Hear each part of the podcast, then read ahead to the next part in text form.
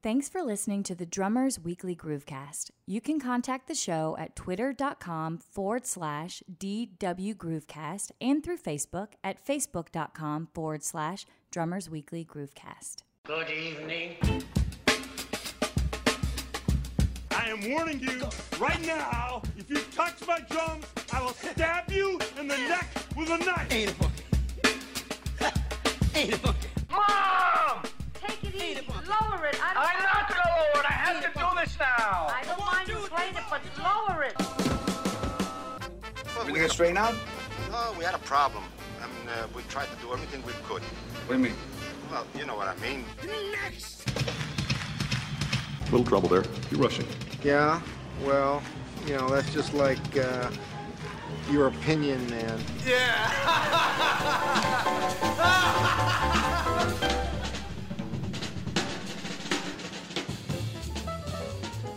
John, this is another one of those special occasions, man. This is one of these very special shows. It's true. You've got the Facts of Life, very special edition, the Different Strokes Kid Touching edition, and then you got Did you say show. kid touching? Yeah, don't you remember that when little Oliver or whatever his name was uh, on Different Strokes? Man, I don't want to go down this path. That's disgusting. Come on, man. Hey, listen, man. There's all kind of inferences these people can make regarding this subject, and we're going to debunk them all today. Uh, You told me before we started to be witty, to have fun with it. I didn't say be creepy. Whatever.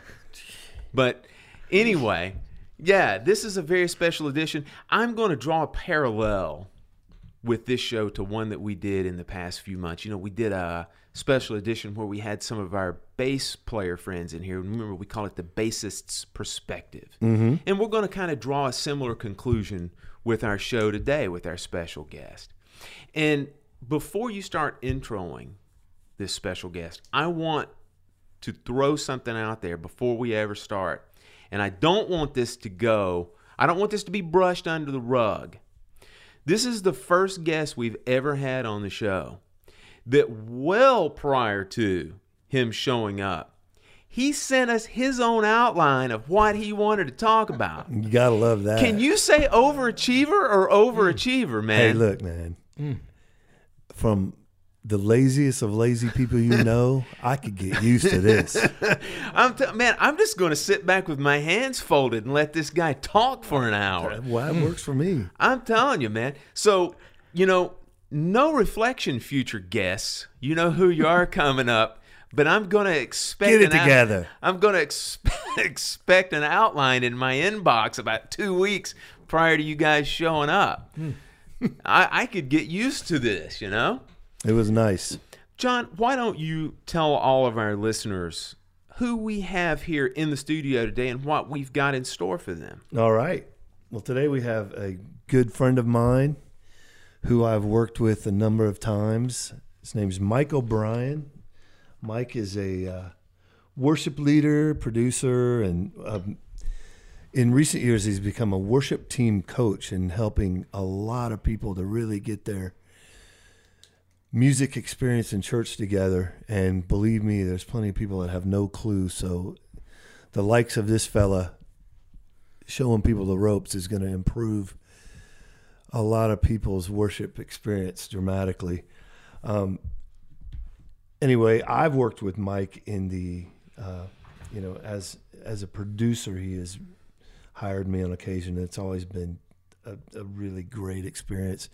A little back on him: he has a BA in jazz guitar from Kennesaw State and a Master of Worship Studies from the Robert Webber Institute. So we're talking uh, someone who might read that article you mentioned in our previous show and I like, take exception to certain things here. I know. like to call that pedigree, sir. even if it's just the investment he made financially, you might take exception to that article. But uh, anyway, um, he's served as a music minister in the local church for about 20 years now. And there's probably not a scenario he hasn't come up against and is going to have some great insight to that. As, as you're probably figuring out, we're going to touch on uh, the, the real uh, you know, and true uh, situations that are presented to a lot of working players now, and that is church music has become a big part of a working player's uh, schedule and and opportunities that are presented with that. So, um, you know, as a producer, Mike has recorded hundreds of albums. He has a studio space called Lucko Sound. He's also uh, oftentimes picks fabulous spaces outside of his to record drums in, which I always appreciate. He loves tape.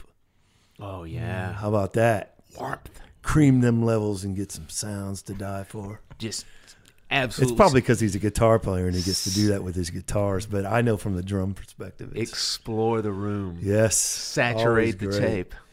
Um, and uh, he's done a lot of live recordings for vineyard churches, like on a national level.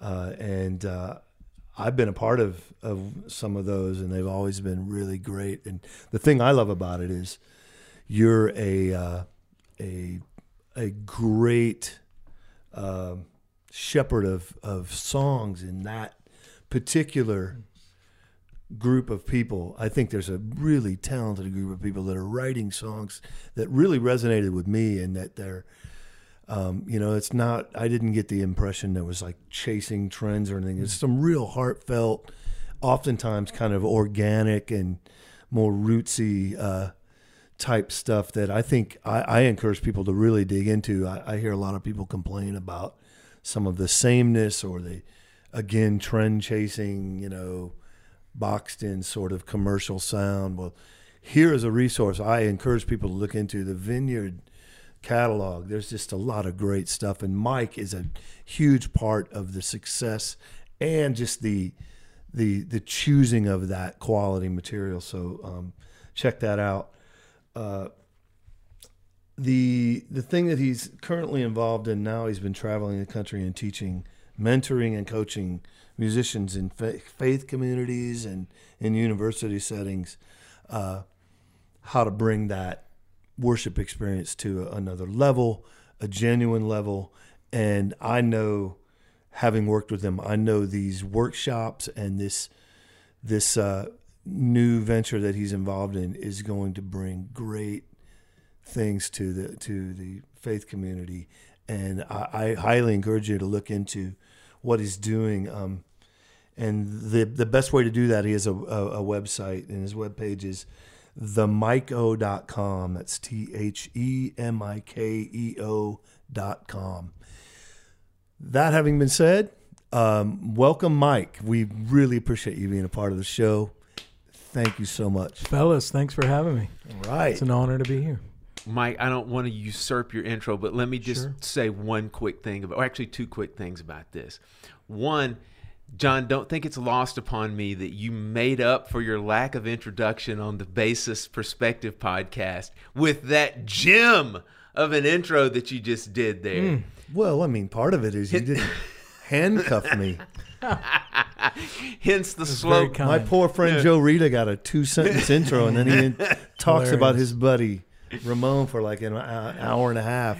And, and, and then, hence the slow golf clap. And then the other thing, John, Spoken complete sentences with minimal uhs. the, the other thing is this is that one i didn't listen to anything you said during that hence my fit of brilliance that i have about once a year once a year the title of this show we could call it everything you wanted to know about church but were afraid to ask All right. Hmm. oh Well, nonetheless, Mike, mike yes I, I almost forgot you were here. Welcome. Gentlemen, gentlemen, it's an honor to be oh man thank you for coming out Yeah, mike we absolutely. appreciate it man. Love the podcast. Thank you, sir. Thank you. Now, Mike, like I mentioned earlier, you being the overachiever that you are, uh, you sent us this deliciously detailed outline of things that, that we can talk about. And you even included a few little nuggets of trivia at the beginning that it is some of these are absolutely not going to get slipped past by me.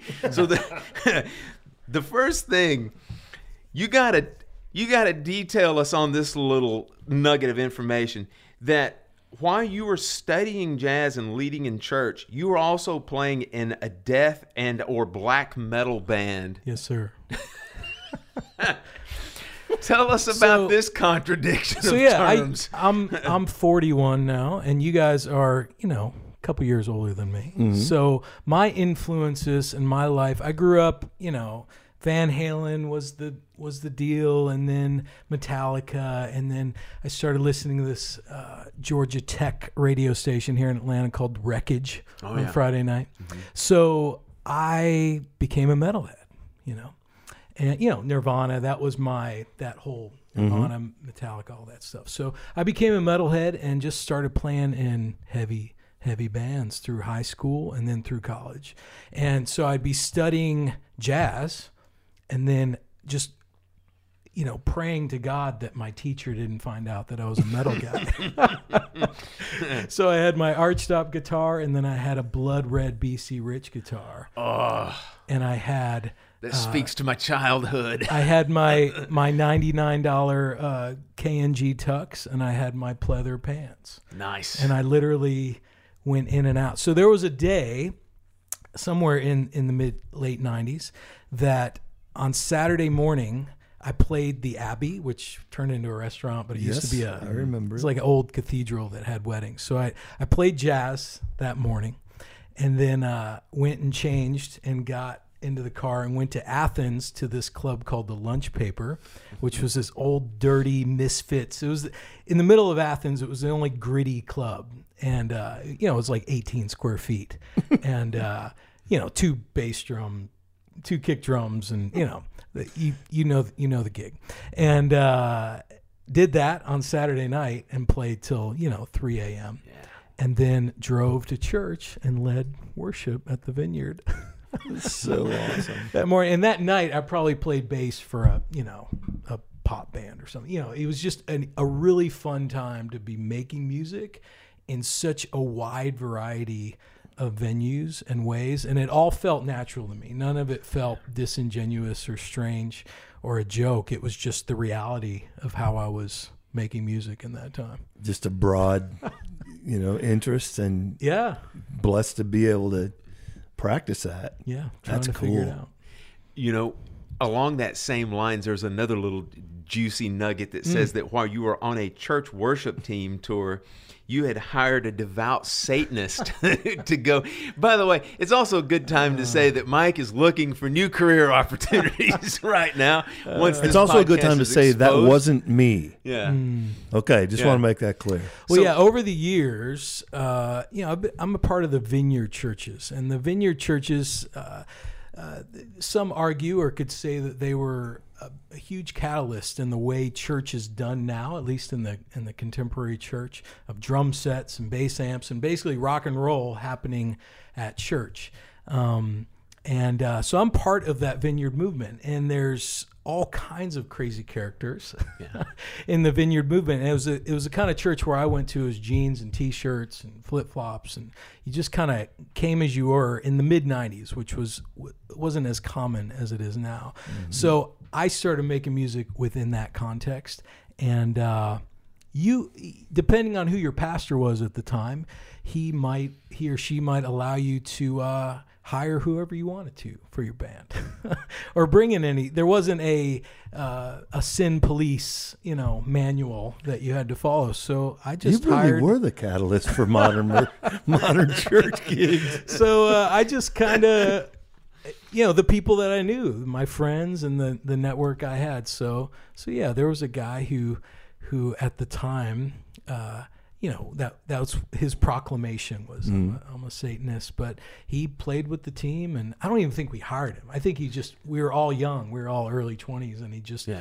got in the van and played some played some gig, and he was very very kind, and there was you know there was funny conversations, and we would we would say how crazy it was, and you know it was all good. It was fun. That's a great story. So is he still a devout Satanist? I don't know. I don't, he's not in my Facebook feed. I don't, I was just making sure everybody realized again that wasn't me. oh, John, yes. Well, I thought John was a Satanist when he wouldn't play tambourine on my uh, the album. I hired I hired a professional drummer, the first professional drummer I ever hired. Nervous. This is you know, or mid two thousand, early two thousands, young producer. Um, I ask around, you know, where's some professional drummers? How do you hire a professional drummer? I've only been working with my friends, and I got John's number, and you know, nervously called him. He was the first pro musician I, ever, I ever talked to uh, on the phone, and uh, and uh, you know, I thought for sure a pro drummer would bring tambourines to the session and and shakers and all kinds of stuff. And sure enough, John didn't bring any of that stuff. No percussion. That's for percussionists. Mm. You want it done right. No. I, I I so much believe in your product, your your project that I didn't want to ruin it with poor tambourine playing. I'm, I was thinking about your future, Mike. Well, I learned how to play it myself. I did you another favor. You're saving money by way of my indifference. Yeah, it inspired me. I bought a hundred and ninety dollar tambourine. All right. Whoa. What is it? Gold plated? Uh, no, but it's got two different kinds of Jingles on it like a yeah, like a bronze and a and a silver. yeah. It's like a it. hybrid. Yeah. It's really sexy. It's very Yeah. nice. It it either has the name Grover or Black Swamp on it. I'm going to say No, it's uh, Von Craft. Von Craft. Von okay. Craft, yeah. Yeah. I think they're out of business now, right? Or they because they sold 190 dollar tambourines. Yeah, that would explain it. They were thinking that solid shell business, I think, yes, they? they were. I bought Pretty it at stuff. Fork's. It was the Yeah. Mm-hmm. first time I ever went to Fork's, and I That's walked in. and I saw a wall of tambourine. I mean, they Yeah. literally had like fifty-eight tambourines, and none of them were under a hundred bucks. You know, it was, it was a crazy experience. I had no idea. Yeah. That place is crazy, no doubt. Well, look, I'm sorry.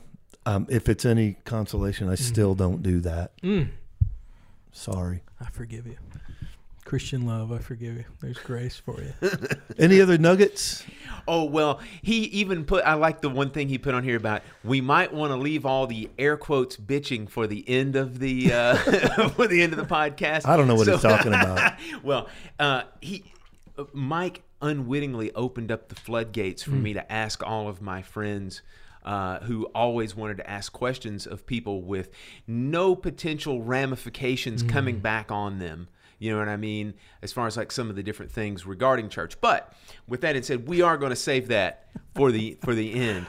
Uh, Mike, like I said, he wrote out this comprehensive outline.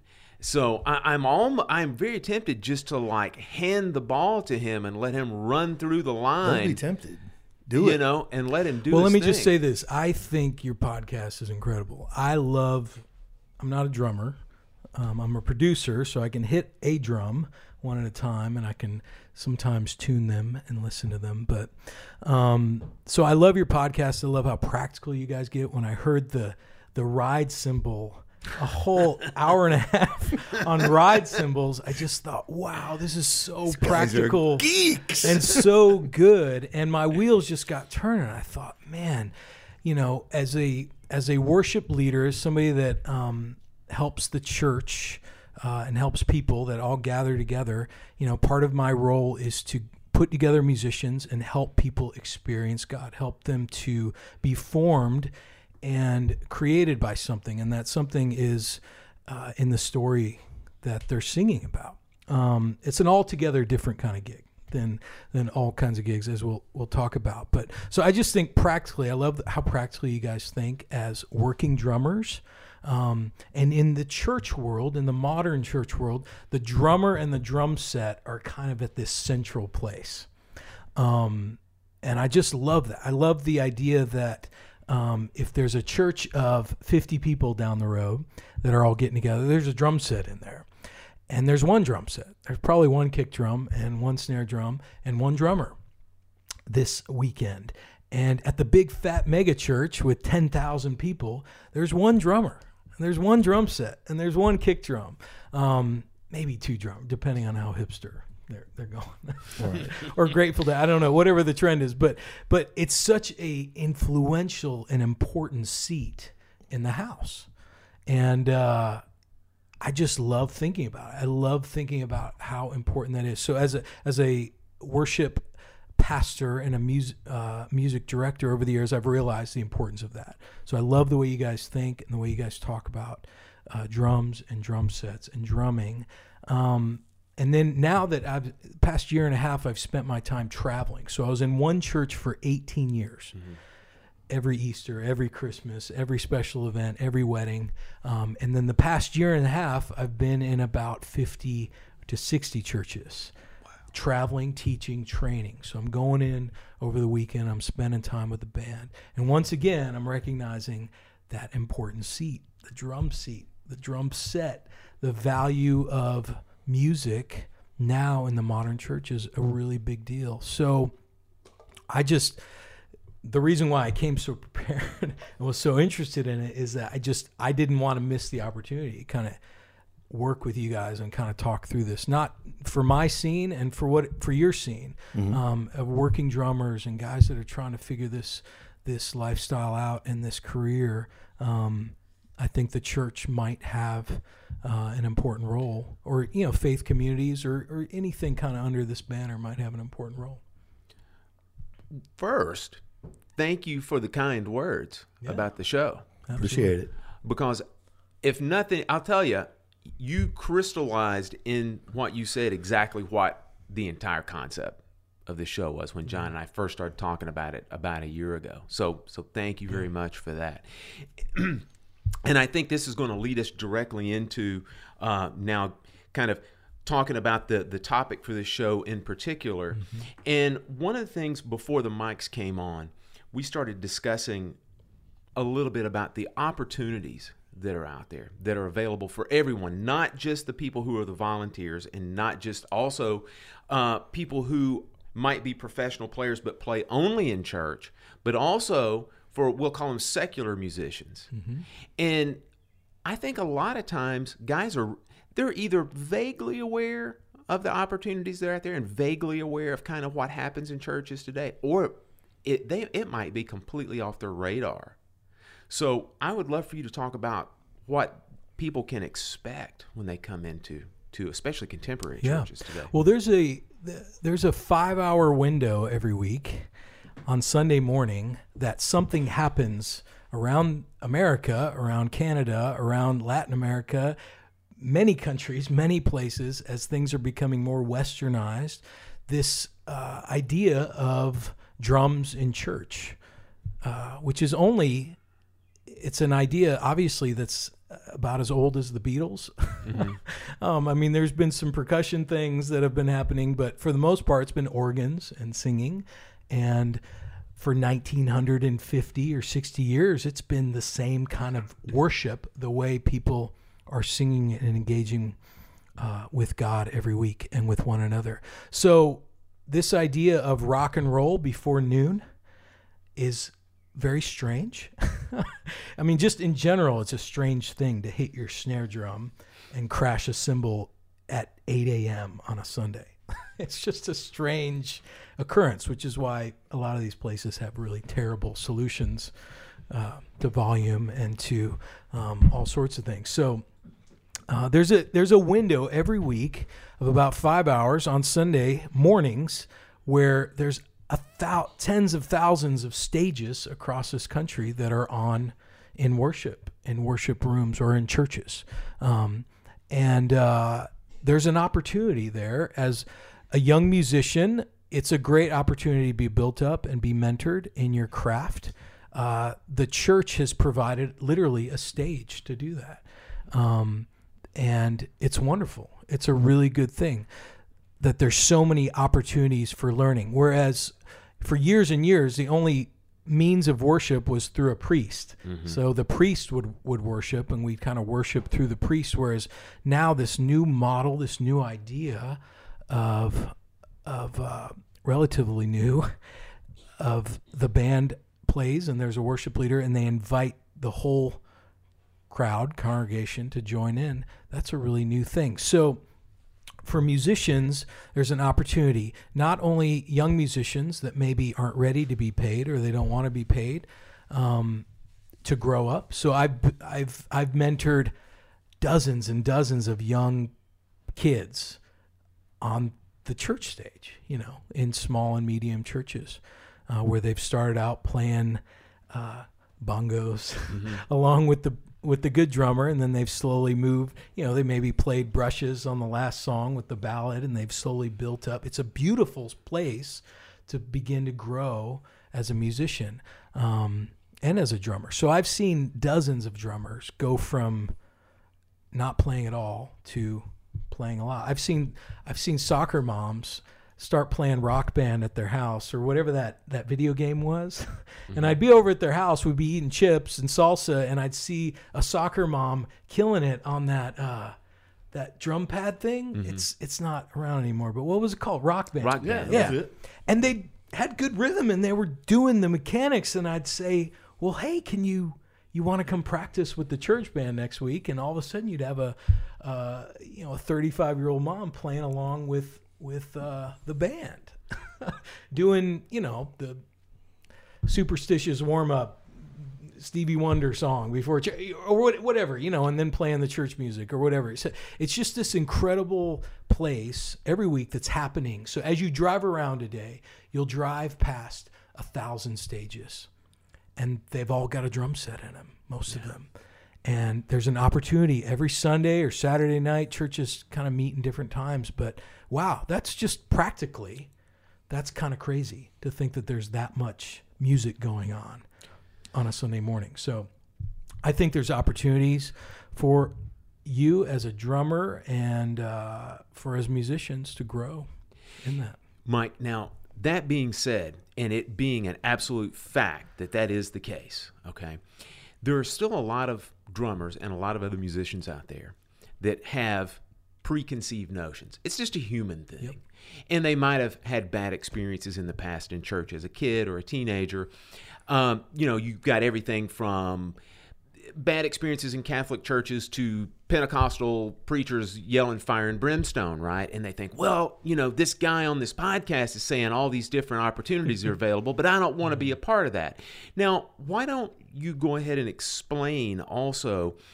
Um, some of the preconceived notions people are going to think i've got to look a certain way. I got to wear a tie and a suit. And then when i got to come in there i've got to make sure that i bow before the cross every time. I've got to say so many hail marys and then i've got to watch every word that i say. Yeah. because i'm going to be scrutinized. I'm going to be under the microscope.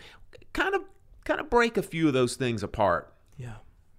Well, I think uh, I mean there's there's so many things about this beyond just the practical things that there's a bunch of stages and there's a bunch of musicians and opportunities. There are um, many factors within within faith, within Christianity, which is kind of uh, as we define terms and go forward, kind of a majority of the work with a drum set and a room in church work, at least in the states and in the West, is is going to be within a Christian, uh, Orthodox Christian context.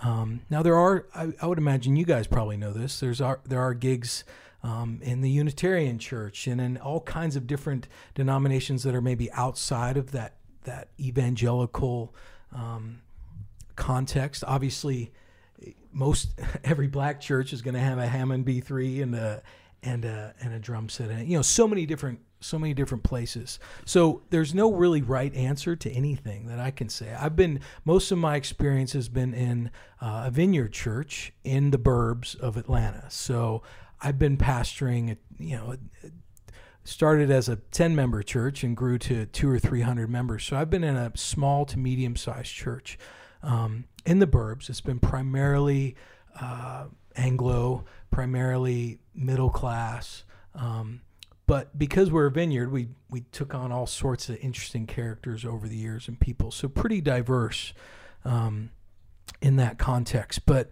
so there's no, I can just give you the answer from my perspective. Um, if you're not a churchgoer, maybe you're not, or you you went to church as a kid, and maybe now there you know there's some opportunities or some thoughts. Um, you know, I would say this: the ideal for me as a pastor, I would love to see. Uh, my my hope is that everybody would attend a church and would be a part of retelling the story of God every week. That's that's me showing my cards. You know, at the end of the day, um, I'm a Christian. I'm I'm uh, my life was changed by God and by Christ and the experience I had in Him. Um, I grew up in a very sad, poor situation. Um, and the church literally rescued me from a domestic abuse situation where we feared for our lives. This uh, crazy little church that played hymns was the one that rescued me. It wasn't a rock and roll church that that pulled me out um, and really helped me uh, and taught me music. So I learned music through the church. Um, so if you haven't been a part of that, or you're looking, you're kind of from the outside looking in, um, just know that there are a lot of churches that uh, don't have as many rules, and some have more rules. Some will, they do want you to do a bunch of stuff and jump through a bunch of hoops, and you won't even be able to get in the door. They won't even ask you because they'll say, "Well, you're a non-believer, and we wouldn't want a non-believer on the stage." Um, whereas more increasingly, there seems to be a grace-driven uh, paradigm that's happening where that discussion happens later on. Um, and then in some scenarios, it's simply a pay to play scenario where if you play a horn, we'll come play the horn and we'll pay you and you leave and thank you, God bless you. You know, there's no expectation that you participate at a certain level. So I think in general, it's always good to figure out what you're walking into and research and study, ask good questions. A lot of times there's a job description on a PDF that they can hand you and say, This is what we expect. We want you to wear a button up shirt and tuck it in. And during the sermon, which is where the, the preacher preaches, we want you sitting out there um, instead of in the green room snacking on chips. Um, you know, They do like, that? well, I've never been to a green room with chips. You guys have played all the big churches, and I know there's deli trays. I've back been in a green room where it looked like a buffet. So yeah, yeah, it, it, it can be. Are you big leaguing this, man? No, man, What's no. going on? I just said I went in there. I didn't say I got to partake. Well, well, point taken. How about that? So yeah, all all different kinds of different rules and and ways to get in in the door. Um, but yeah, just ask good questions and say what are the expectations. You know, uh, that's what I always ask. What are the expectations? What do you expect of me? Um, we want you to play drums. hmm I think sometimes the uh, you you also need to be mindful of the vibe of the church. You know, like like in, in any gig, if it's a church where they're wanting more of the gospel chops thing, and you're just a groove guy, well, don't subject yourself to that. You know, scrutiny or that disappointment. Or I think it goes beyond just. You know, I, I, I personally think you should be most mindful of where they're at spiritually, hmm. so you're comfortable in that respect, but musically too. You know, like if you're looking for an environment, you know, Yeah, in general, a good fit. I mean, the the heart of a Christian would be the heart of a great musician. I think, is you're you're coming as a servant. You're coming there. How can I serve you? What's the environment here? Um, and it's no different in the church world. Uh, you're coming prepared. You're coming on time. You're coming at eight o'clock in the morning on Sunday, which that's a very significant distinction. I mean, I've known a lot of guys that literally sleep in the parking lot of the church just because it's so there's no point in going home. So there are some really important uh, differences about the church work world. Um, but yeah, being being respectful and what are the expectations? And if they're written down, fantastic. That's great because then you can always go back to it. Well, the email said uh, I didn't need brushes, but you wanted me to play all brush or whatever. I mean, hopefully you show up with brushes anyway. But um, but just knowing the expectation what do you what do you need from me? How can i serve? And in the church world there's just different language. So you don't say hey what that was a great gig you know? Um, or uh, man uh, you know what was the phrase you John, John, you gave me another phrase before, like "hell of a job" or "break a leg" or I don't know. What'd you say? Uh, man, that solo was a shit. Yeah, yeah, just like you know, yeah, there's there's some language things that just common sense would tell you. Um, My- my some point- scenarios they're more sensitive people, Right. And I think just as a as a serving musician, you're you're you're there to serve the situation, and um, that includes your language and, and just Sure. things. You know, you're just you're hypersensitive to that stuff, or hyper vigilant, I should say, um, Def- because my- you know the expectation. Yeah, my point is that as working musicians and in musical environment, a lot of time we could have a conversation that that's a perfect example. Like, man, that solo was a shit. That's there's nothing offensive about that at all to Sure. to mus- musicians and but to church lady that was, you know, laying out said buffet in the green room. She might just be mortified by that. Sure. There's there's certain things that you you have to kind of be aware of. So that that was the the point of that. Yeah. You know, and sorry to offend anyone, but it really. In, in context, that means nothing to to us, but it could to someone else. So Sure. Yeah.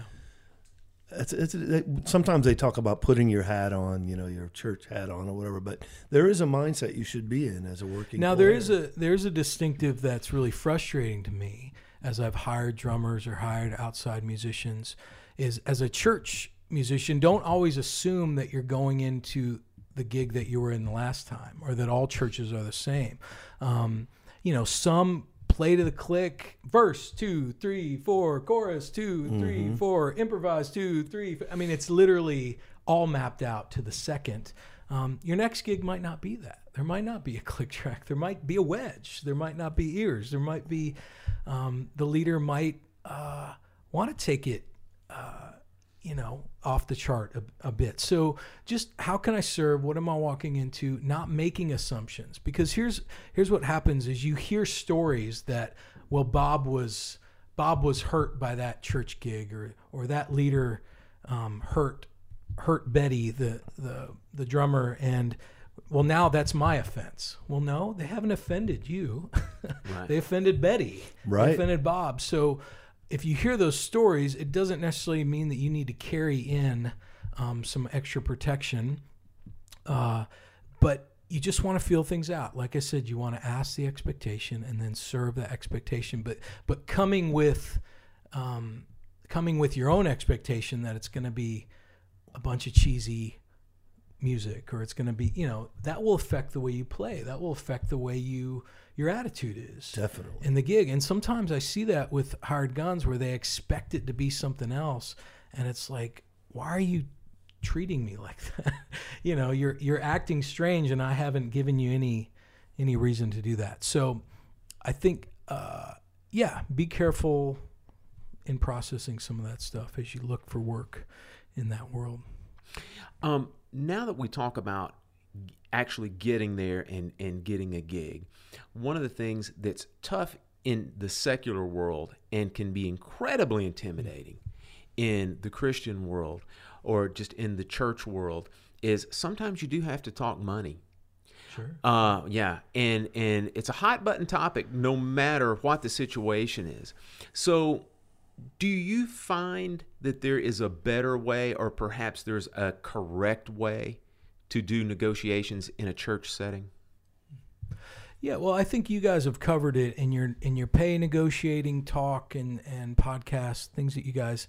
Most of those rules still apply in the church world. So, um, oh, great, you'd love me to play this Sunday. Uh, I think it's important if if being paid is important to you to ask what it pays, it, even if it's a you know you seem like they it might be little or it might be small to let that question go. Don't assume that they're going to pay you. Um, there's other assumptions too, which we could talk about later. Like, don't assume that there's going to be a drum set there. don't assume you know how to program the Alesis drum pad or what, whatever they, you know, like don't, don't assume any of that. So you don't know what you're going to walk into in in different churches. So, so yeah, very clearly, and I love doing these conversations via email or text where you have a document where you could show some hey they said 75 i only got 30 uh, can we talk to somebody about you know? So i think there's there's uh, uh, most of the time you're dealing with nonprofits. These are 501c3 so these are different organizations and organisms than you're probably used to dealing with. Um, so i think it's you probably tread a little bit more carefully. Your language might be a little more flowered or or uh, or passive, but you still need to get to the question of what does it pay and what are the expectations? When do I need to be there? Um, what do you need me to bring? And then all those Dress. negotiating tools that you guys have talked about um, can be at play, but maybe not to the extent um, if it were just a secular gig. I think coming as a servant, like I said, kind of, you know, I always like to give or bring more than what's expected of me. I love it when a drummer brings more. Oh, wow, they knew we had a snare drum, but they still brought another snare. You know, they still brought some more cymbals, even though they know we got cymbals. Wow, that meant that's cool that they actually kind of care enough. It's not just a church gig to them, but they Mhm. actually brought some good, some good metal. You know, um, or they knew that we had a crappy kick drum uh, microphone, so they brought one from their house. You know, like that, just that heart of a servant. Like because the idea here is that most of the people on that stage that you're playing with, oftentimes churches will hire the drummer first. You know, so maybe there's a worship leader that's on staff or given a stipend, and then they'll hire hire a drummer, and then a lot of times the rest of the people on stage are volunteers.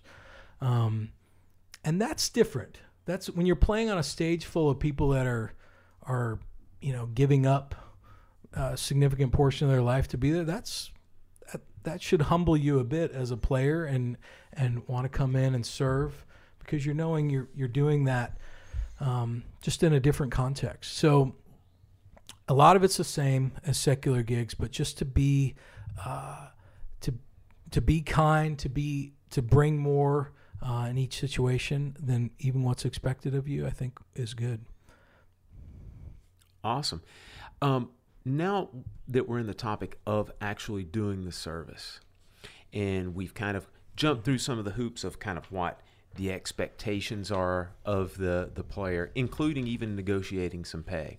One of the things that I think has been revolutionary, not only just in in churches, but it's it's really it's kind of revolutionized the way a lot of musicians i know that when i work in different secular bands that, that i use a similar sort of concept is that churches have gotten very good at preparing their musicians through online services such as planning center. Now i want to talk about that for a second and also a little bit of the double-edged sword of planning center as well. Planning center can be fantastic for disseminating the correct uh, materials such as mp3s charts, etc.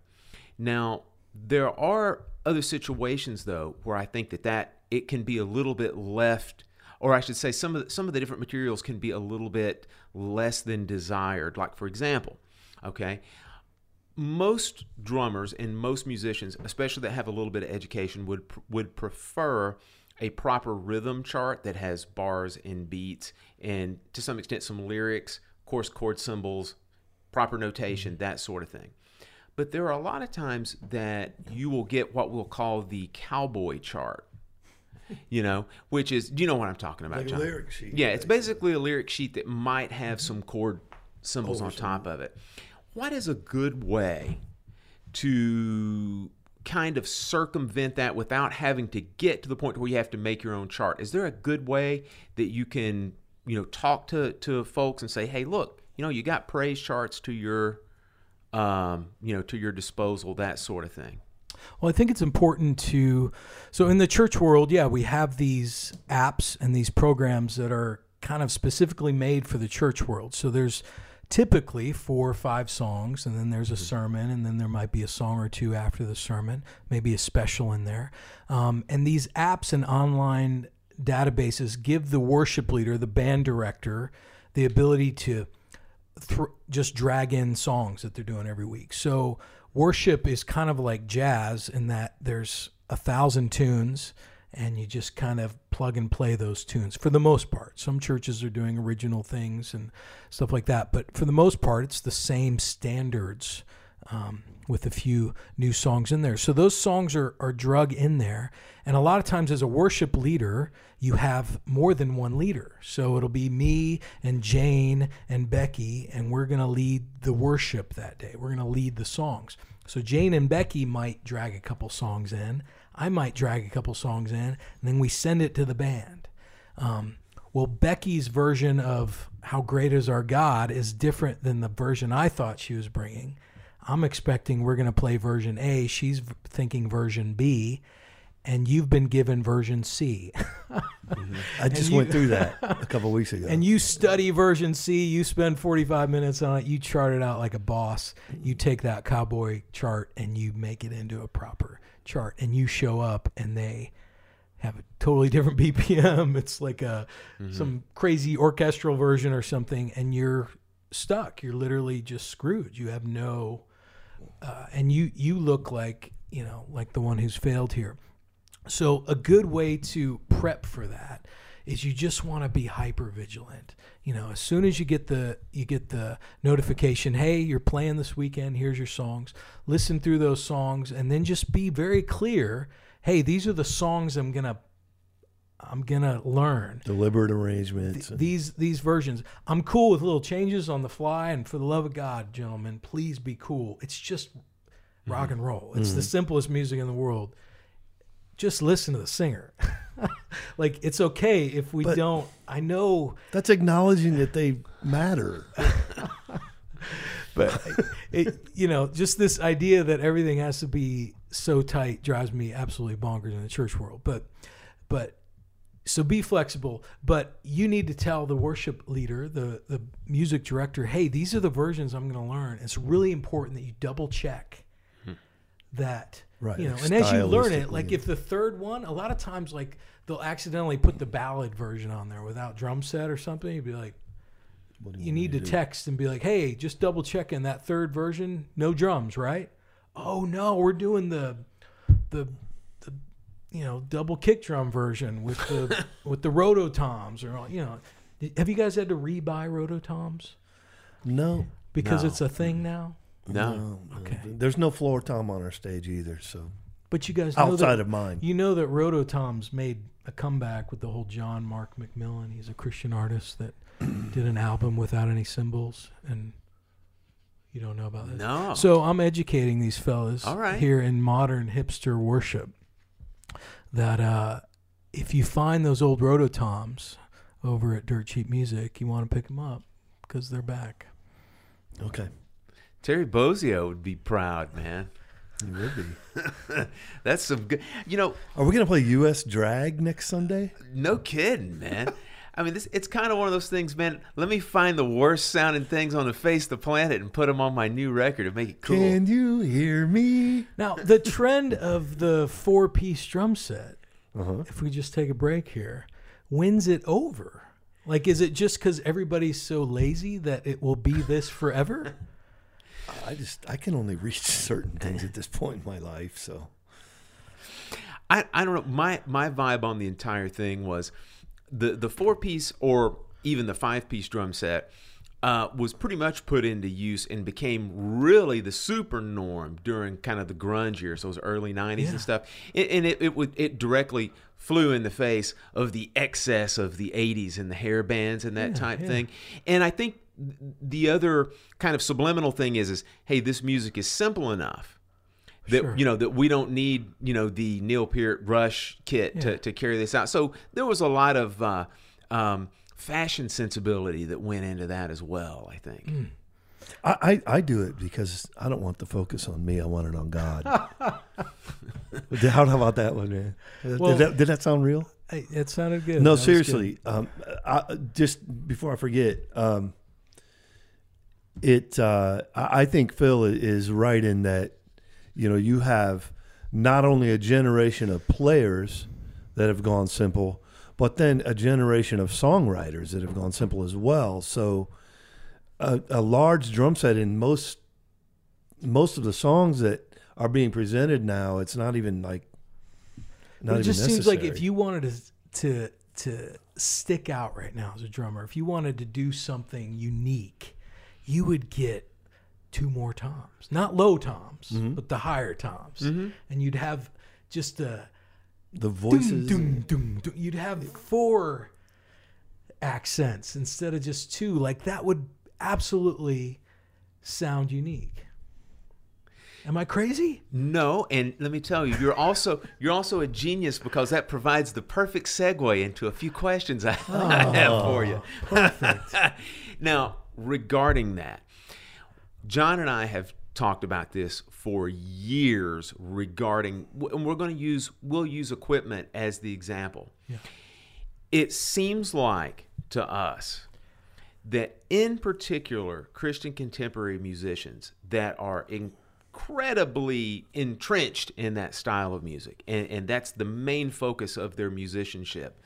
It seems like they are highly influenced to use the same kind of gear, same looking, same sounding kind of gear as people that they would consider to be on the forefront of that style of music. Like, for example, it seems like over the past, wouldn't you say, John, maybe 10 years, there's been a proliferation from drummers that play with like Matt Redman and Chris Tomlin to use huge drums, use like 26 inch bass drum, large toms, large floor toms, and then huge, dark, thin cymbals. Mm-hmm. And that has become almost dogma Yeah. for for younger players playing in churches. And so I think that in in a lot of ways will answer somewhat also of that smaller drum set style of question as far as like just having the one up and maybe two down sort of version on drum set. But what are your thoughts about that thing of of almost like cloning uh, popular musicians inside of that style of music? Yeah, there's all sorts of trends. Um, I mean, in, in the Christian world and in in uh, non-Christian, you know, whatever. I mean, there's there's going to be trends that go. But in the church, yeah, there's there's a few models that we see. So we'll see a Hillsong model, which is a Australian church record label and, and church that has a certain style, and then there's the Bethel, um, Northern California there's a model there and because of video we're getting video and youtube videos everywhere um, we're seeing you know kind of what what people do. You know it's become more visual than it has been really. What does this sound like? What's the sound? Is the sound of these hi-hats good? Well what size are they? They're 13 inch. Well we can't use those. But they sound good they mm-hmm. sound good on this song or this album. We'll use them. But- you know, you- so we're just stuck with the visual versus just closing our eyes and listening. Well, then that kick just sounds good. Yeah. It's a 20 inch kick. Man, it sounds good. Like it sounds good for this record, or, you know, we'll use it. Um, but we're stuck in visual, especially for drummers, because you're kind of surrounded by all this beautiful stuff. And, you know, it, it's, I, I can see how it becomes a fascination. Um, and then really like the, the, the brands that come out and the stuff that comes out that's affordable or that's uh, you know that's good that's not cracked and broken is all the same kind of stuff right? So it's harder to find a good pair of 13 inch hi-hat you know if you wanted them you probably couldn't even find them because they might not even have them as an option. So um, i think it's important to find your own here here's a really important thing. As you're playing in church like I totally dig that like you walk in and you the the house kit is there and you play it, but find ways as a drummer to bring who you are to that church gig. Here, Um, here, excellent. So, you know, your thing might be, uh, you know, all the way from the way you listen to the click might might be important to you. Um, to just bring in your own cymbals, Just bring your own cymbals. Things that add some different color and flavor and texture. Um, you know, some churches aren't going to like that. A lot of bigger churches. I was in a church a few weeks ago where the sound guy wouldn't let anybody tune the drums. I, I just, I just, I, I, I didn't think that that was very wise, and that wouldn't attract you guys. It wouldn't attract really high end drummers because most high end drummers I know would, would want to tune their own drums. Um, but just you know, tune the drums. To you know, care for the kit, especially if it's not your kit and there's something you can fix or make excellent about it. Um, let the let the sound guy know. Let the church. Hey, it's you probably guys could probably use some new heads um, hey i've got a couple extra i can bring some next time or whatever like you're just you're there to serve you're listening but you're bringing your own style your own unique who you are and that will be in your gear that will be in your sticks that will be in um, some things that you do so you might bring some maybe not the whole kit maybe that might be too much but you maybe bring some pieces that uh, define who you are and you know we all know it's not about you and it's all about God and all that stuff, but it's okay to bring some personality to your art to the extent that it's it's welcomed and that the musicians and the leaders want it. They might not, Right. Unfortunately, they might be like, "No, we've got our thing. Don't bring your own thing," you know, whatever. Even from a different perspective, uh, you know, sometimes I bring things because I'm comfortable, allowing me to Yeah, to just relax. You know, like I, I don't like that pingy ride. I can't. I just Yeah. I shy away from it. If I bring mine, I'm more you know. So that that kind of thing too. Like there's, you know, if you're truly wanting to give more than Yeah. just who you are, but you know, if you're into the worship thing and all that too, like be comfortable, man. Have things that allow you to really deliver.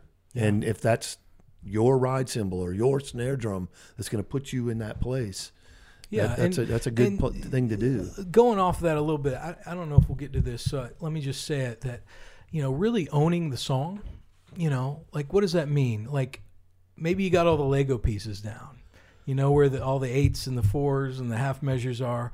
Um, and a lot of cats that I play with, they, I know they know the song, they know the Lego pieces, uh, you know, but to play it musically, to play it, dare I say, worshipfully, um, with feel, uh, with passion, you know. So like, if you go see uh, a hardcore punk band, uh, nine times out of ten they're from Boston, and nine times out of ten that drummer is singing every single word that that punk rock, and he doesn't have a vocal mic. You know, he's engaged in the freaking song. He's owning mm-hmm. the freaking song. He's playing it, and when you watch him, you know he believes it, right?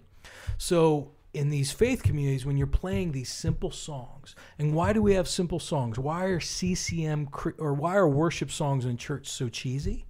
You guys want to know the answer? Or why they're not always that great?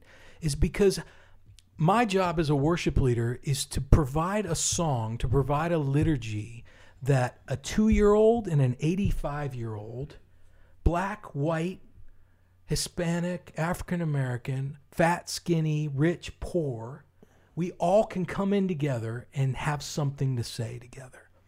In no other musical context on this earth, no other band on this earth is expected for their demographic to be everybody. You too can say, "Here's our demo. Here's our pie." You know, uh, uh, d- different bands can say, "Here's here's our pie." But in the church world, my responsibility as a worship leader is to do as big of a pie as possible, is to make it so. That's why sometimes it might feel more vanilla than it should be, or why because we're trying to find a song that everybody can sing. Um, which you know the range might be limited. That might be why it's super simple, why it repeats a lot, um, is because we're trying to find something for everybody to say, and uh, that's a hard gig. No it's one of the hardest gigs I can think of. That's a great answer, man. I mean, because that that that answer pretty much answers two or three different questions that I had. That's that's fantastic. Um, regarding musicians and especially younger musicians that spend the majority of their time, if not all of their time, performing in churches. Um, what do you have to say to them regarding the importance of branching out a little bit and learning other music, other secular styles? I know that there are there are some musicians that actually feel conflicted about that.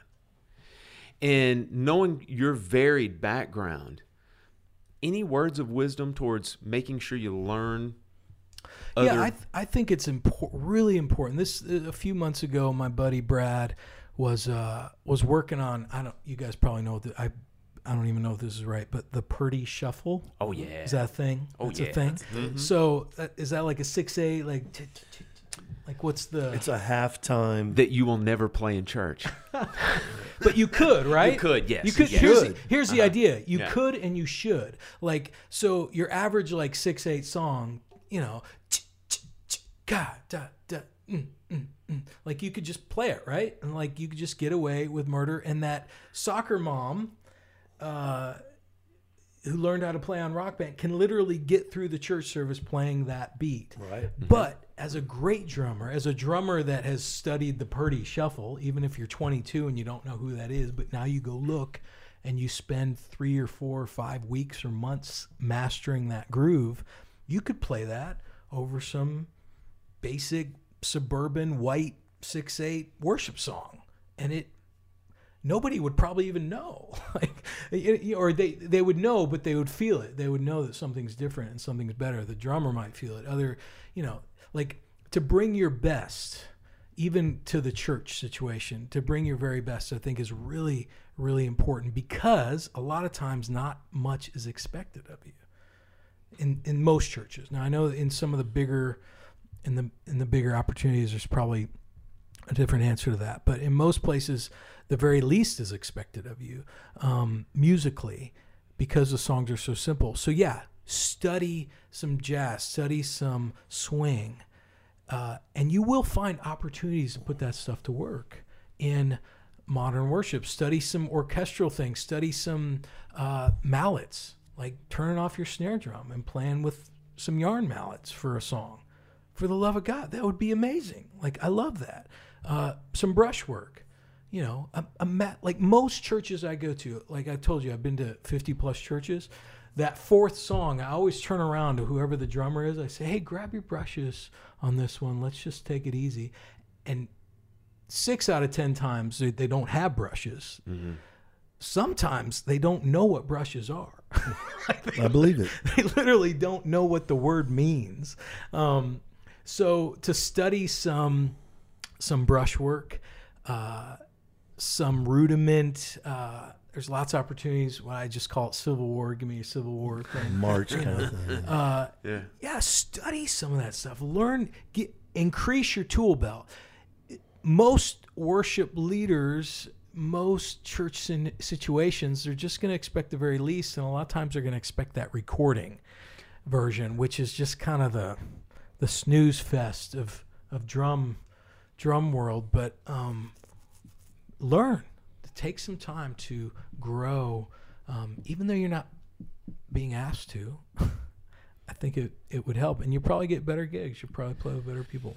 John and I have talked about numerous times the importance of having technique and musicality headroom. You don't necessarily have to wield that on every gig, but the depth that it brings to your playing and just the depth that it brings to the knowledge of how you can approach certain things may not be nearly as evident if you don't have that technique and uh, uh, headroom in that musicality headroom. So, man, I think your advice is spot on. And I love it when drummers say, "Hey, how about this?" Or Choices. "Hey, have you thought about this?" And notice how I put that in a form of question. so it's a humble inquiry. Hey, we've got some margin here. What do you think about going to this? Mm-hmm. Oh no, okay, cool. I'll do what you what we practice. But a lot of times it's like, yeah, let's try something. What do you, what are your thoughts? And then there's a thought, you know, be, because you have the ability to play that crazy beat thing that you cooked up and that you practiced, you know, and it sounds simple, it sounds worshipful, it sounds it just helps the music. Man, for you to bring that as the drummer is so valuable. Um, and you oftentimes can up the game for everybody. Like everybody on that stage, a lot of times I'm hiring a drummer for a church or a worship gig because I want to show all the other volunteers kind of like, hey, this is what professionalism looks like. like to the best of your ability as a volunteer, I'd like you to kind of up your game a little bit. Watch John prepare for this or watch the ideas that he brings to the table. So, increasing your tool belt, even if church is your only gig, is a very, very important endeavor. Man, awesome. Um, another thing, we've touched on this a little bit on the show as well. Um, we've talked about over the past, I don't know, 10 to 15 years, and especially with YouTube and different types of social media, something that kind of gets stuck in our collective craws from time to time is the, um, we'll call it the, we'll call it being enamored with gospel chops and in some ways almost looking at it as a bit of a contest.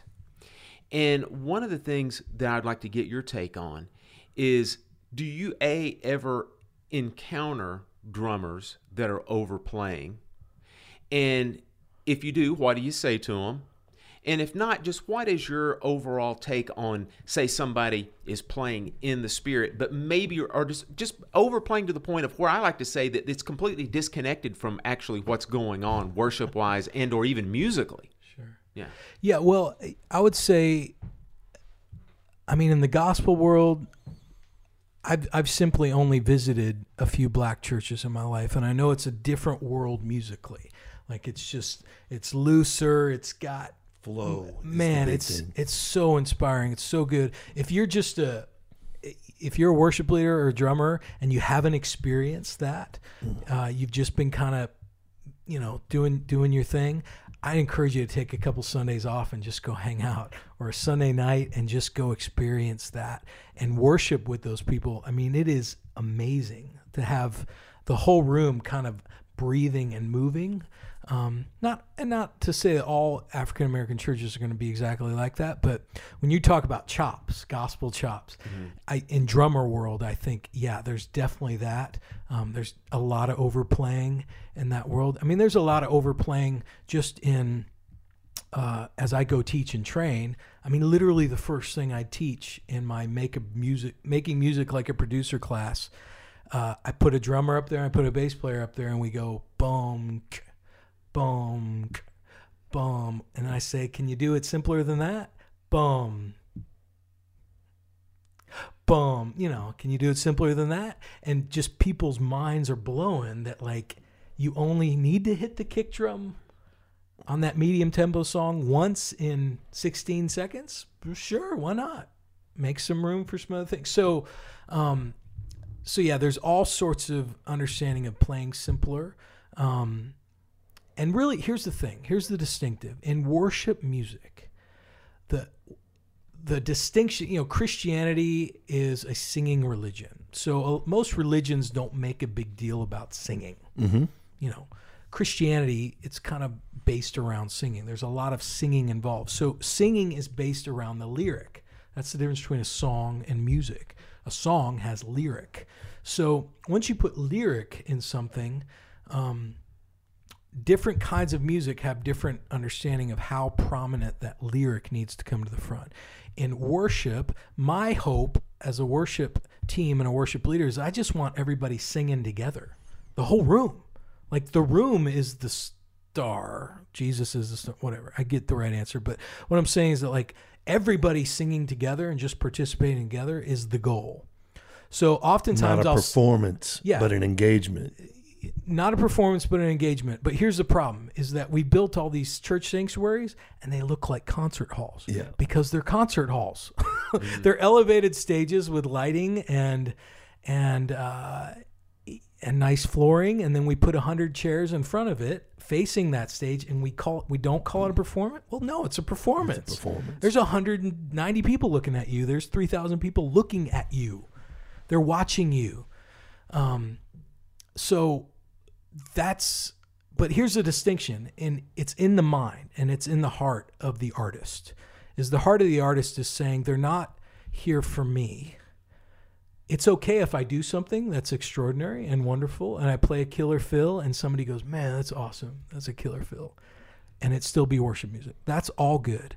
Um, but the heart of the artist is that we're going somewhere together so it's not the congregate. It's not the the ticket buyers watching you two and taking in you two as consumers. That's not what's happening in a church service. What's happening in a church service is the musicians are on the stage and the people in the congregation, and we're actually all facing the same direction.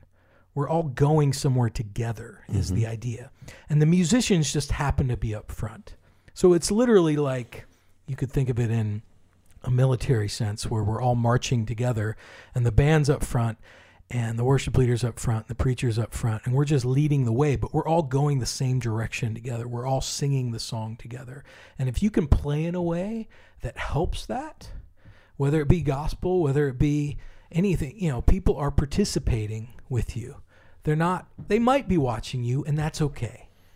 But your hope and their hope is that we're all going somewhere together. Um, and you'll play different when you mm. realize that that's the gig, not them, you know, staring at you. But it doesn't mean you can't play good stuff or you couldn't play busy for a second or a moment, but then go back into it. But it's all busyness is all contextual as far as gospel versus, you know, rock worship or whatever.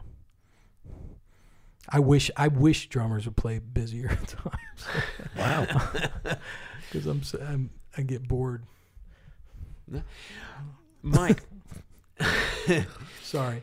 Mike, be, being someone who um, who's a worship leader, and compared to hired musicians, is a person that is in administrative power in a church.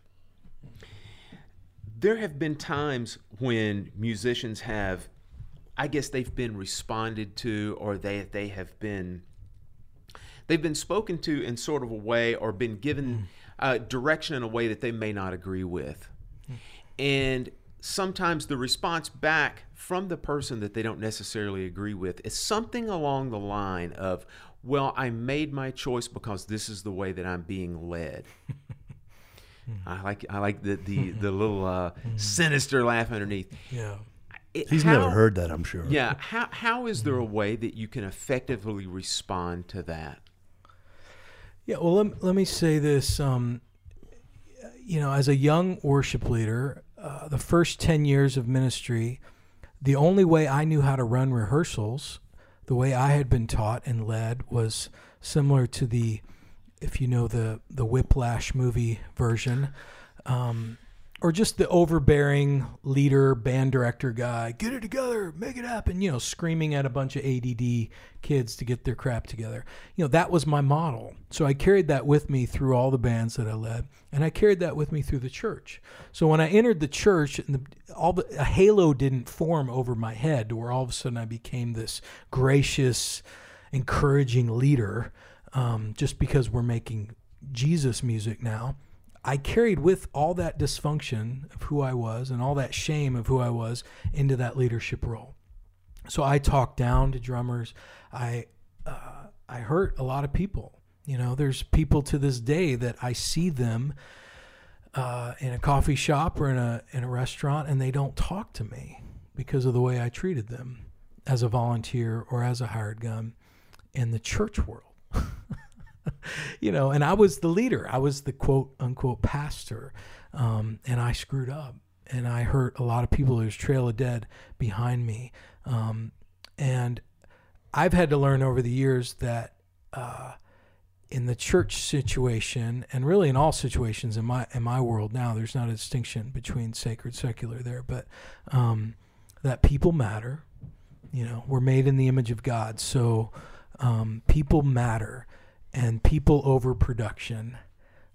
Uh, whereas uh, a lot of rock bios that I read or producer bios, it's not people over production. It's like, let's make this thing amazing and fire people and re-record over their tracks and all that stuff. But in a in a faith uh, situation and scenario, we need to be kind to one another. We we need to literally lay our lives down for one another.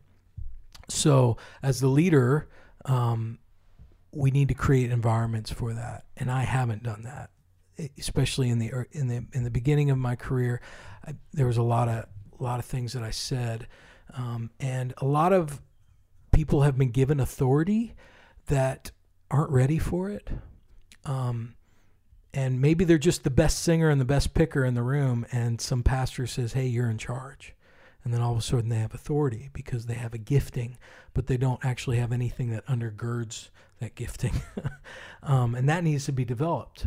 But it's hard to develop that because the people developing you are still sleeping and they're waking up and they're going to come preach later on. They're not there with you, coaching you how to lead. So oftentimes, worship leaders and music directors, we just learn how to lead by ourselves. We don't have our mentors around us to continue to help us. So, um, forgive us where we've done that. I know there's probably a lot of drummers and, and musicians here that have been hurt by churches that have done really and said really harmful, hurtful things. Words do matter, especially in rehearsal. When somebody compares what you're playing to, you know, I've told guitarists, I said, oh, that sounds so, uh, uh, you know, you sound like uh, every rose has its thorn or something. It sounds real 80s cheesy, or I make some comparison, or don't make it sound so this or that. Those are just hurtful, disparaging words. And in a creative sense, that just shuts the show down. And you just say, well, screw it. I'm just going to do as little as I can to get through this. and uh, that's happened a lot. It continues to happen a lot. As a musician, as a hired gun, I encourage you, you might be working with younger leaders. Um, John's even modeled some things for me as, you know, he's 10 years my senior. Uh, 10 years ago, when we were tracking stuff, he would give me feedback on how I was leading the band.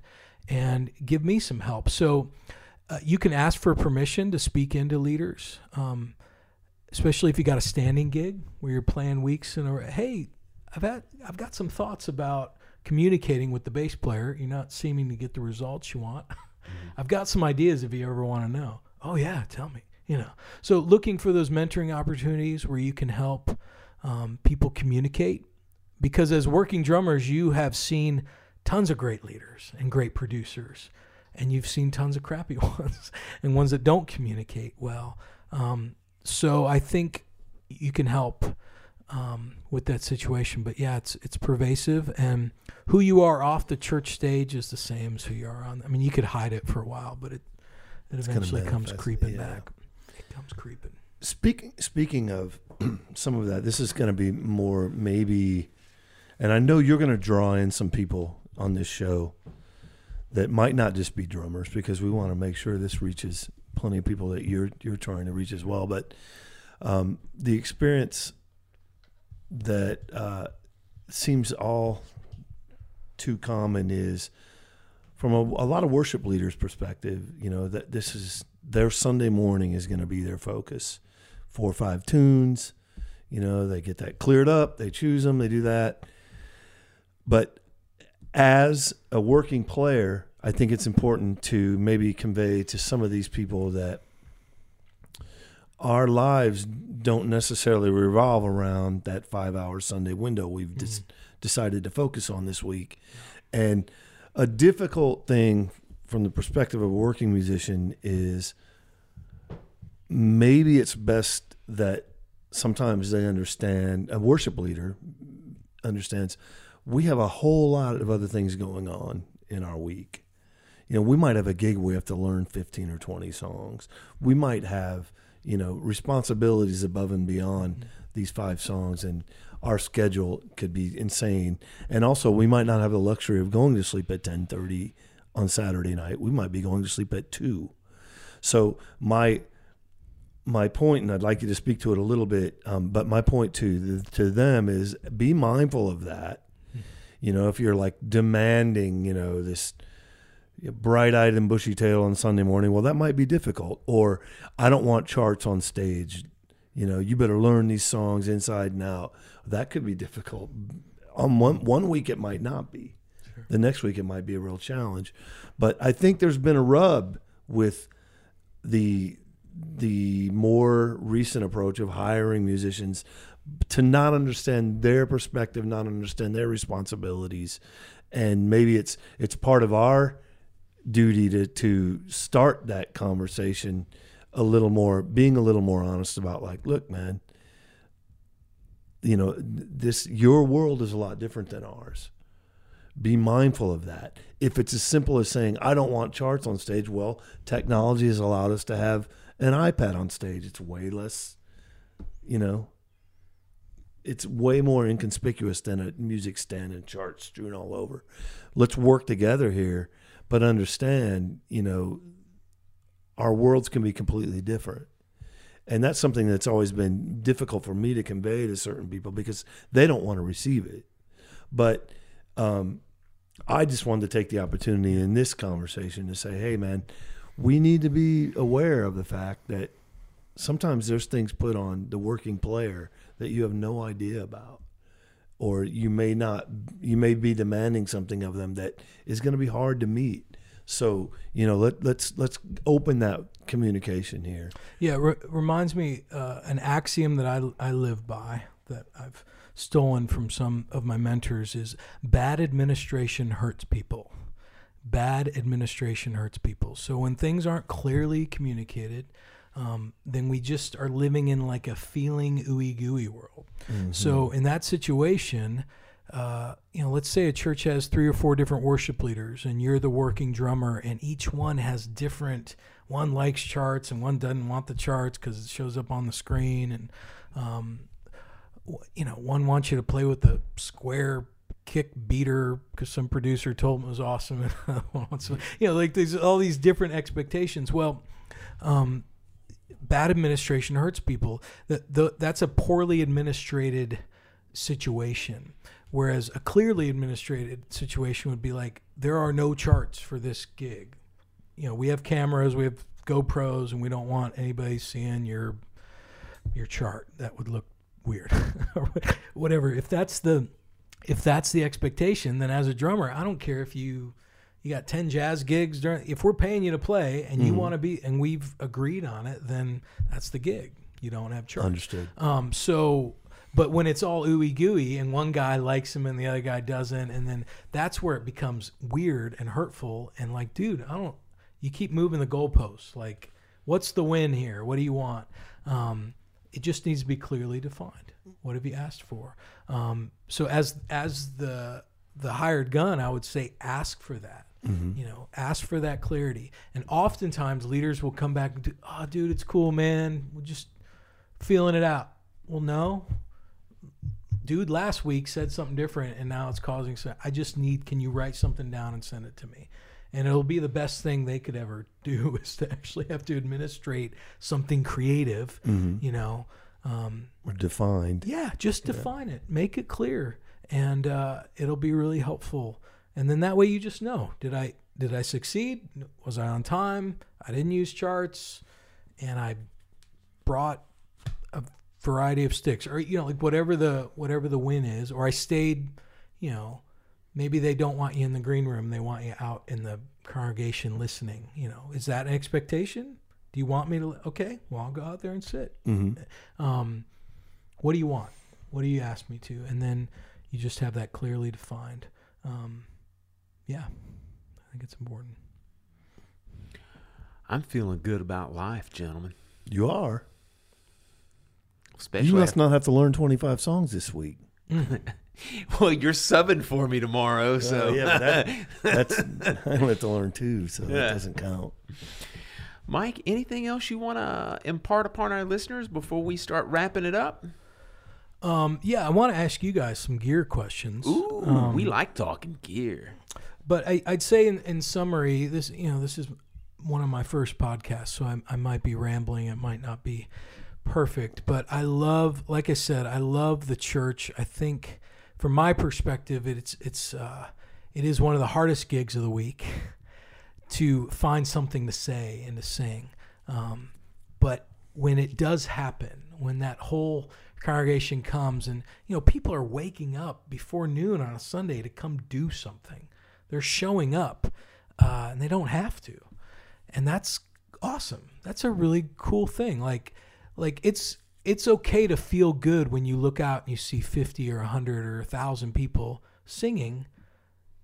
It's okay to feel good about that gig um, to enjoy it as a musician. You're made in the image of God. I think God delights in that.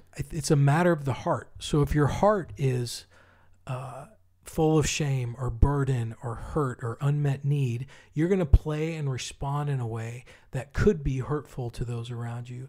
And people could perceive that in a certain way. If your heart is there to serve and to bring your best and to lay your life down for one another, I think whether you're a Christian or not, those are really good uh, ways to live. Agreed. uh, where you lay your life down for, and consider somebody else better than yourself, and you make room for them and encourage one another. Wow, that's an incredible space. So this place of making music, rock and roll before noon on Sunday is a beautiful time. It's a really good time to bring a good attitude, and some in some cases, um, yes, you will make money, and that's so cool. Like you, the church, people in the church are tithing to that church. They're giving that community. Oftentimes, that money is going to feed the poor. It's going to take care of missionaries across the world. The church is doing really good work, and part of that good work is giving a, a workers wages. So to make a little coin, and that's good, and that's a, a worthwhile thing. And the drummer position, like I said, is a really influential position. Your attitude at that throne, whether you're behind some glass in some in some uh, aquarium, whatever the church is, your position is really important. Your attitude will feed the whole band, which is oftentimes full of volunteers and just weekend warriors. You can really help uh, make the weekend and bring a good attitude and serve and have fun. So that's my uh, that's my shtick. Now I do have some questions for you guys. Okay. Now I get on airplanes and I drive to churches around the country. Um, oftentimes I'll show up on a Thursday and I'll practice with that weekend's band, and on Friday I'll hang out with songwriters and talk about creativity in the church. On Saturday I'll do a training session on Saturday morning where I do like a master class for worship leaders and the band. Put the band up there and we talk about music. Um, most churches I go to are smaller churches. So they're 100, 200, 300, 400 members, some mega churches. Um, but what can you tell us about the drum set, some house kits that you've been been on? That what would a good healthy kit, and you can be as specific or or just give some general guidelines. A good healthy kit for a for a medium sized church or even a large church, I think it's all the same. Once you get past a couple hundred, I think you need a good drum set, right? You need some good cymbals. So, what are some good things you've walked upon, just technical wise, gear wise? The biggest thing for me is maintenance. Having someone mindful of, you know, do the cymbal stands adjust properly, and are there mm-hmm. are there pads so you're not having a cymbal sitting on metal against metal? Is is there a quality snare drum? You know, you can make a a midline kick drum and tom sound pretty good, but a really quality snare drum is something that I think is overlooked a lot of times. Like invest in that. Cymbals to me is like you can't be overly you, you just you have to be mindful of good sounding cymbals because you know a really bad sounding set of cymbals is going to turn off someone who doesn't even uh, understand why but it's just like oh those don't sound good. They're harsh they're they're nasty. But um Now, a lot of people would say, well, if you're a good drummer, you can make something terrible sound great. no i don't believe that's necessarily true It's difficult to make bad cymbals sound good, regar- regardless snare of drum who you, you, can are. maybe sound, Yeah, but- d- I a thousand percent agree with what he said regarding the maintenance aspect of it. From the actual gear choice aspect, in other words, as far as like what some church decides to spend their money on, I think that there are certain things that they can get a lot of bang for their buck with. And I'll I'll give you some specifics after I say a couple of things in general about a drum set and then the cymbals.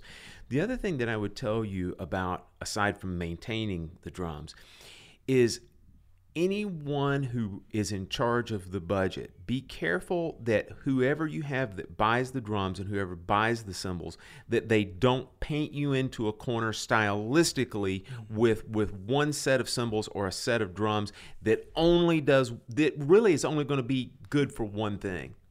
You know, now let me give you an extreme example. Somebody says this church you've got a thousand dollars to buy everything, and they go out and they buy a, a, a little beginner style kit that's got an 18 inch bass drum and, and a you know a 10 inch tom and a 14 inch floor tom or a 12 inch floor tom. You know, you've painted yourself stylistically into a corner. It's going to be a little bit harder to make that kit even sound remotely good for like a, a louder volume rock situation. So I would just say try to get a kit that's going to straddle a few different stylistic lines. Likewise, I'll tell you this don't go out and get a, a, a drum set with a 26 inch bass drum and a 14 inch rack tom to try to mimic the guy who's playing from Matt Redman again, you're going to put yourself into a stylistic corner when you have to do that Easter service with the orchestra in front of you as well, right?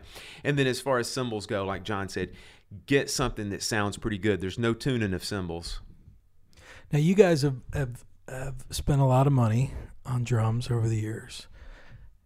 Um, so if I were to say, okay, I'm I'm planning a church and we're gonna have 100 people the first Sunday, and I we want to we want to have an amazing drum set. We want to we want to have a lifetime drum set.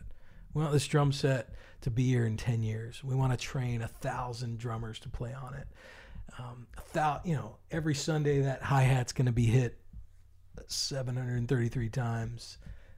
Whatever. Like this is, and I'm I'm hiring you, and I'm saying, hey guys, I want you to I want you to go buy what I need.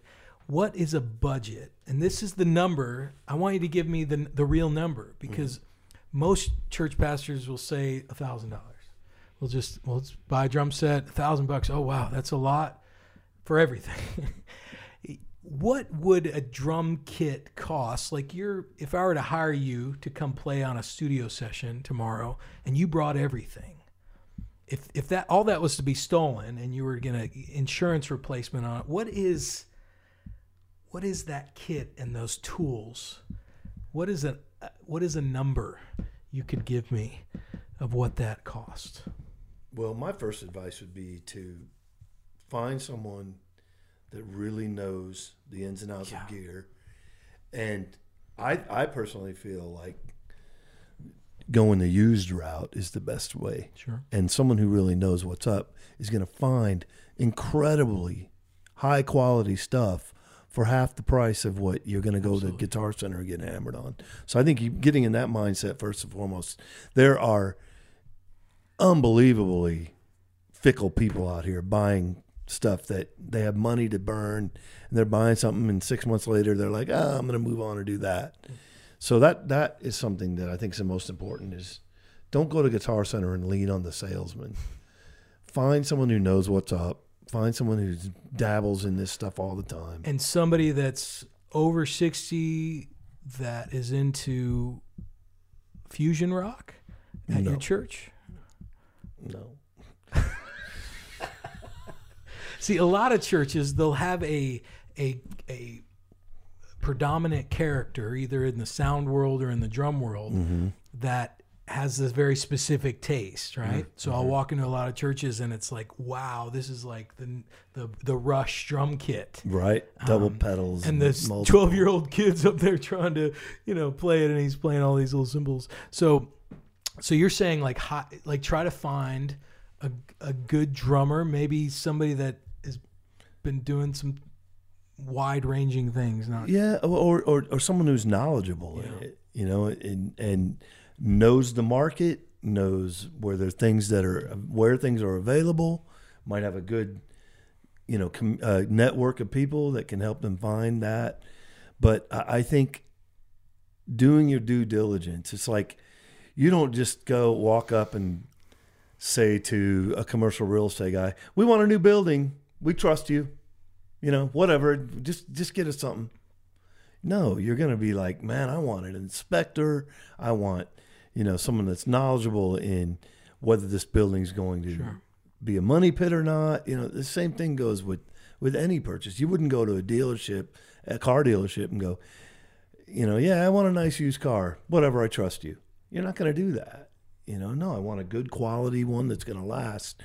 But you know, your investment. You know, don't just don't just write it off as like find someone that can help you find that 10 year investment and you can do that you can buy really high quality gear if you if you know who who to, who to go to that's my advice so Yeah, and I would I would I wholeheartedly concur with John's assessment. The the other thing I would say though is this. I don't think you can be in quite as much of a hurry if you go in that route because it might take a little bit of time Right. to get to you to get to the point to where you can acquire all of these high-end pieces for a little bit of a cheaper price. Sure. Now, let me say this. Look, I'm, I'm going to go a different direction on this. Do it. Let's say that the church goes, we need it next week. Money's no option. Now, yeah yeah a lot of times that's what the deal Yeah. is if if somebody said that to me, what I would do, and but they said, hey, give me get me in the ballpark of what what we can be expecting on this, and I would just tell them right up front, I'm going to say, look, I'm going to buy this kind of a drum set, and I'm going to buy you these cymbals. And this is what, and I'm going to assume, Mike, that, that also that the that the rest of the, the stuff, the miking and everything, will be taken care of by the front of the house and whatnot. That I'm just buying the drum gear. Mm-hmm. I'd tell them, I'd say, look, you give me five grand and I'm going to give you something that's going to last not 10 years. It's going to last the, the life of this church. yeah Now that's that's that's an extreme case right there. In other words, where where somebody goes, we got to have this thing rocking by two Sundays from now. We got to have everything in place. Money's really no object. Go out and have at it. That's what I would tell you. Now, part two of that. Let's say somebody goes, look, we got to have something in two weeks. Money is an object, hmm. but we still want to get something that's good. But the budget's two thousand. Okay, now you can still make this happen. I'll rock their world. Yeah, you you you can you can you can rock their world with with that. Uh, there are without getting into name brand stuff. There are a couple of kits that John and I have both owned and have visited their factory that that you can buy brand new that will melt your face off for decades. Just wonderful drums. Do they fit the bill of their highest high end stuff? No, they they're not exactly the same thing, but they do a wonderful job, especially for the budget constraint of that. Yeah. And then regarding the cymbals, you can flat out buy some really fine cymbals with that remaining eight hundred to a thousand dollars. So your average your average pastor, um, so just just uh, speed round here, like a good seat to sit on, 150 bucks. hundred and fifty dollars. A world class ride cymbal that fits many styles and will last years and years. Cost 400 brand bucks. new, do- brand new. I was Four hundred dollars. I was going to go a little less than that. I was going to say 325. 325. Mm-hmm. and a snare drum that's going to be hit multiple times every Sunday.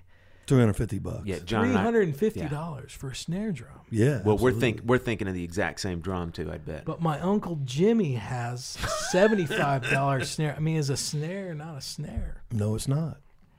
All right. Well, Is, uh, helpful. You go a Mercedes. You know? Or, you know, do you want to buy that off brand television or do you want to get this Sony here that's going to last you 10 years and work amazing? Like, It's the same mindset no matter what. But, It's good. So and I mean, you could yeah. spend $1,500 on a snare drum. Sure. I'm telling you 350 yeah. So, you so know, yeah, I mean, there are some ways around it. Like John was saying, you could find an expert, find a drum reseller. Like he's buying and selling stuff all the time. Uh, he's hip to all the styles. He's the perfect guy that could help you figure it out. If if you don't have that, you don't have the time for that. Then yeah, you could do something like call Sweetwater and ask for a representative. You know, they give you one salesman, and you kind of you know that it's closer to a you know getting somebody that might go to bat for you and help you, um, or you know start phone calls. See if you can find the John Chalden of your city. I There think the probably big is thing one. is, you know? I think you're nailing it right on the head from the get go, though. Budget. yeah, I have to have a budget. Yeah, I will blow your mind if you give me a budget. I'll bring in way more than could be expected, given a little bit of time and a budget. That that's the biggest issue that people lose sight of. They they if they're opening up the Guitar Center website and there's like seven ninety five, you know, all included. Well, you know that looks good to them, but they have no idea that's just junk. that So- stuff breaks, and it doesn't attract guys like this. you True. know? So as a musician. Here, here's my dream as a worship leader. I want to attract world class musicians. I want to attract them that I would pay them, but man, I'd like to attract, and I have attracted world class musicians that just come serve at the church. They work as working musicians, but then on their week off, they play at the church because they like playing. Nice. When they sit down at the kit, it's a killer kit. It might be one of the best kits they're at, and it just sounds good. It feels good. So, churches, I think having a great drum set that inspires like tons of churches are looking for drummers they need more drummers in a volunteer world having a killer drum set that's just well crafted well taken care of that sounds amazing will attract drummers they No will want to play younger drummers will want to get on that kit because that's going to be the best kit in their lives I promise you, in our circle of 25 pro drummers, every one of them knows who has that yeah yeah. and yeah. who doesn't. the reputation And of who the church, doesn't. yeah Yeah. There's no doubt. that's good thanks fellas that was helpful Man, our pleasure. Thank you, man. I'm telling you, this has been a great show. I agree. Well, I, I want to put a button on it. Do it. I think if you if you are n- are looking into getting into church world and it's a, you know it's becoming more and more common all that.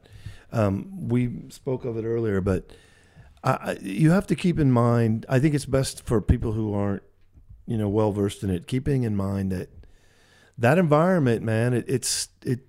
Do not put lofty expectations or unrealistic expectations on it by way of you know oh well it's the church they're going to treat me like gold and it's going to be fair And they're going to be honest no look it, it's still man church is people People. people fail people don't communicate well. People can be cranky. It's still a business. Keep all of that in mind and be realistic about it and bring your a game. And in turn you know you hope that they have that too. But you know like just be aware of if you're new to this just just be realistic about everything man. It's still you need to show up on time. Take care of all of your business. You hope they do too. But things could be you know could go south on occasion Like, don't don't get wrapped up in things to the point where you, you're not looking at things realistically too. I think it's important that a lot of people have been burned by not burned by the fact that someone dropped the ball, but their expectations were so high mm-hmm. that maybe that. And I, I, in a perfect world, I'd love to hold the church to higher standards, and oftentimes I do. But just be aware that man, that we're still people here, and it's still, you know, these things are gonna. Sometimes you could be disappointed. Don't let that define this avenue or this opportunity for you to the point where it, it ruins it for you as well. You know, be flexible, just like anything, a wedding gig or a rock and roll gig, or you're playing at a club where the sound check wasn't at six o'clock like it was supposed to be. Just be cool. You know, it, it it's still people. Be the best person you can be, and hopefully that will in turn be gifted you in this too. Amen. Yeah. Mike, again, thank you so much, man. We really appreciate it. I, I feel like that this is going to be an incredibly enlightening show for the audience. I really do. I think it's going to be awesome. And listen, man, if you guys are in an environment that maybe isn't altogether where you think it could be, maybe Mike's a good guy to reach out to because he is his goal is to help churches get in a better place musically. And man, when that happens, great things happen beyond the music. You know, you start bringing in people and you're reaching people and engaging them in worship. Great things come from that. So I encourage you to check out Mike and uh, and his uh, his business now of enabling churches themikeo.com t h e m i k e o.com don't be afraid to look him up man he can maybe he can help you find that extra gear that your environment needs hmm. Right on. All right, Thanks, Sean. guys. Thanks, guys. We'll see you next week. appreciate you thanks mike All right, that's going to do it for this week's show. But before we get out of here, we have a couple of announcements we want to get out there. First, major, major thanks to the wonderful Mike O'Brien. What a great guest. I mean, it's just a joy having this guy uh, over here and imparting the knowledge and the special insight that he has. Um, as you heard at the beginning of the show, Mike is one of our own power listeners. He listens to every show, and he took it upon himself to reach out to us and suggest this topic. And we are just forever grateful for him doing this because we have so many friends, and I'm sure there are so many musicians out there that are either curious about what it's like serving in a church or possibly have always wanted to do it and just never really knew how to approach it. Well, maybe this show will help you out a little bit because, like we said, Mike's been on all ends of this. He knows the inner workings of the church world, and so hopefully you got some information that'll help you with your decisions and at least give you some ideas on where to start. So thanks to Mike. Now, part two of this announcement also deals with Mike. And want to extend another thanks to him for an idea that he gave us as we finished up the show and as he was leaving he said hey guys i have a sponsorship with a company that would love to do a giveaway for your listeners and so we said well we're all ears for that and he said why don't you contact the good folks out at monk drums and see if they would be interested in working with us. And I said, I will certainly do that. And Jacob and the guys out at Monk were more than happy uh, to be a part of our next giveaway, which we're announcing now. So, as soon as you guys hear my voice telling you about this contest, you can go over to iTunes, go to our webpage on iTunes, the Drummers Weekly Groovecast page, and leave us a short written review, and you will be in the running to win one of two prizes from Monk Drums. Monk Drums make high end cajones and other hand percussion instruments. And what we're giving away is we're giving away as first prize one of their Monk drums. It is a freestanding cajon that you play basically like you would a standing uh, conga. So go over to monkdrums.com and you can get a better idea of what these things are like and, and just how great they sound. And then we will be doing a second prize also. Second prize is a pair of monk drum bongos. And so, again, they are built out of wood, much like a small cajon, but they have two playing surfaces for uh, a bongo type sound where you have the, the high uh, macho and the low hembra sound. So make sure you go by monkdrums.com, get a look at the different products they have there, look at the 10 inch monk drum, the freestanding cajon, and then the monk bongos, and those are the two prizes that will be given away. Now, you're probably asking yourself, okay, I'm going to go to iTunes, I'm going to leave you guys a nice review. All right, when is this thing going to happen? Well, I'm going to tell you when it's going to happen. We are coming up on our one year anniversary. That is correct.